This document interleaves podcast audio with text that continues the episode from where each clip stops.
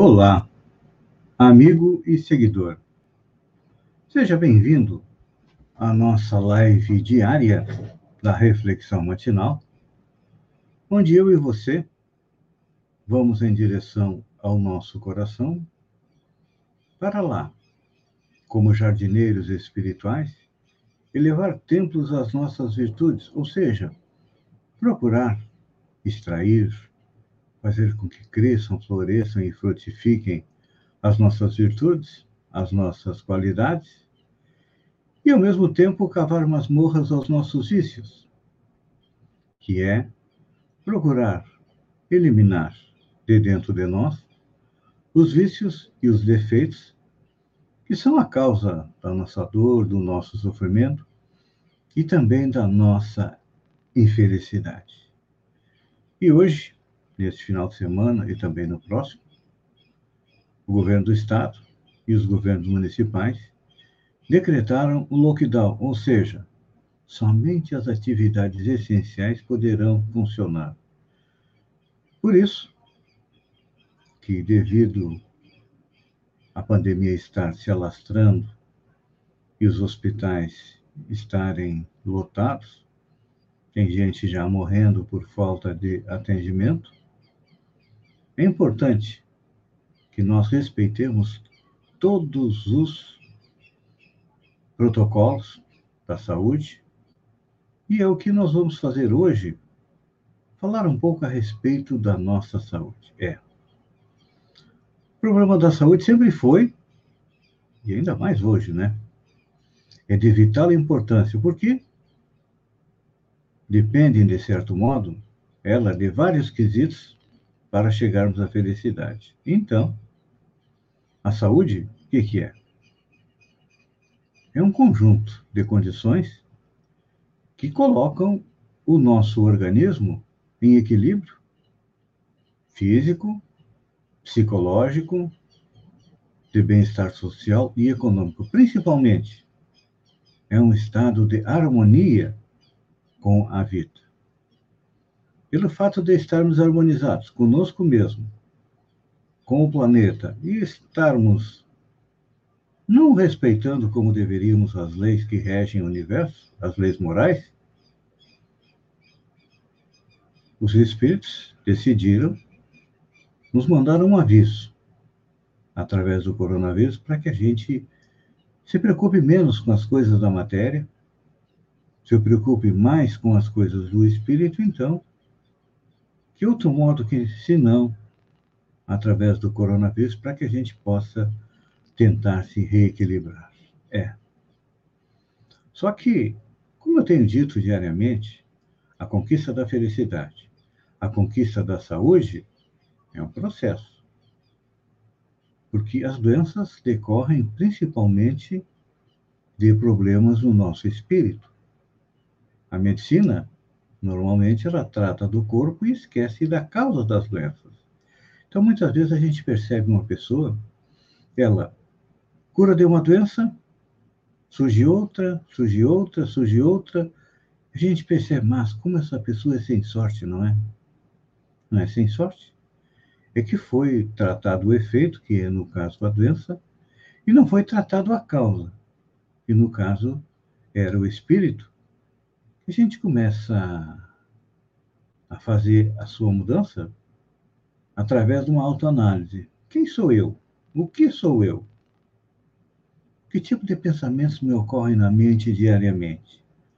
São pensamentos construtivos? São pensamentos destrutivos? São pensamentos no bem? Ou são pensamentos de ódio, de inveja, então, seguindo essa linha de raciocínio, nós falamos que somos é, jardineiros espirituais. Como jardineiros, temos que ter boas sementes. E o que, que são as boas sementes? São os ensinamentos que vêm até nós através de inúmeros representantes de Deus e de Jesus. Deus e Jesus estão em todos os segmentos religiosos. Às vezes sob outro nome, mas sempre tem quem governa, quem comanda o universo e quem executa aquilo que o Criador decidiu para o nosso universo, que é a evolução, e são Jesus e os bons espíritos. Então, nessa linha de raciocínio, Jesus está plantando para colher um mundo melhor. Um mundo sem fome, um mundo sem ódio, um mundo sem inveja, um mundo sem guerra, um mundo com mais amor. E para que a gente volte a trilhar o bom caminho, sempre digo que nós temos duas alternativas. Alternativa A, através do amor. Viemos falando sobre isso alguns dias atrás.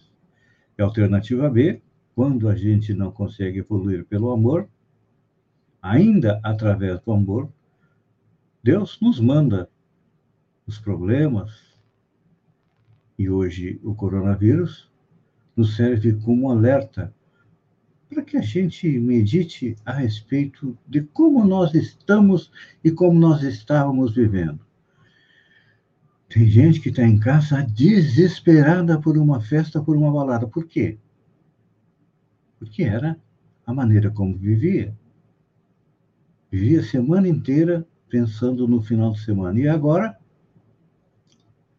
este infeliz do Carlos Moisés e estes infames dos prefeitos decretam lockdown. As pessoas ficam desesperadas porque tem que mudar. Ah, mas eu não estou nem aí se morrer minha família ou alguém de coronavírus. Isso também tem que mudar. Porque isso é o quê? É um pensamento egoísta. O eu antes do nós. Então, normalmente, essas pessoas cuja vibração espiritual está baixa, é claro que são as presas mais fáceis do coronavírus. Vocês já viram como a sabedoria de Deus é perfeita?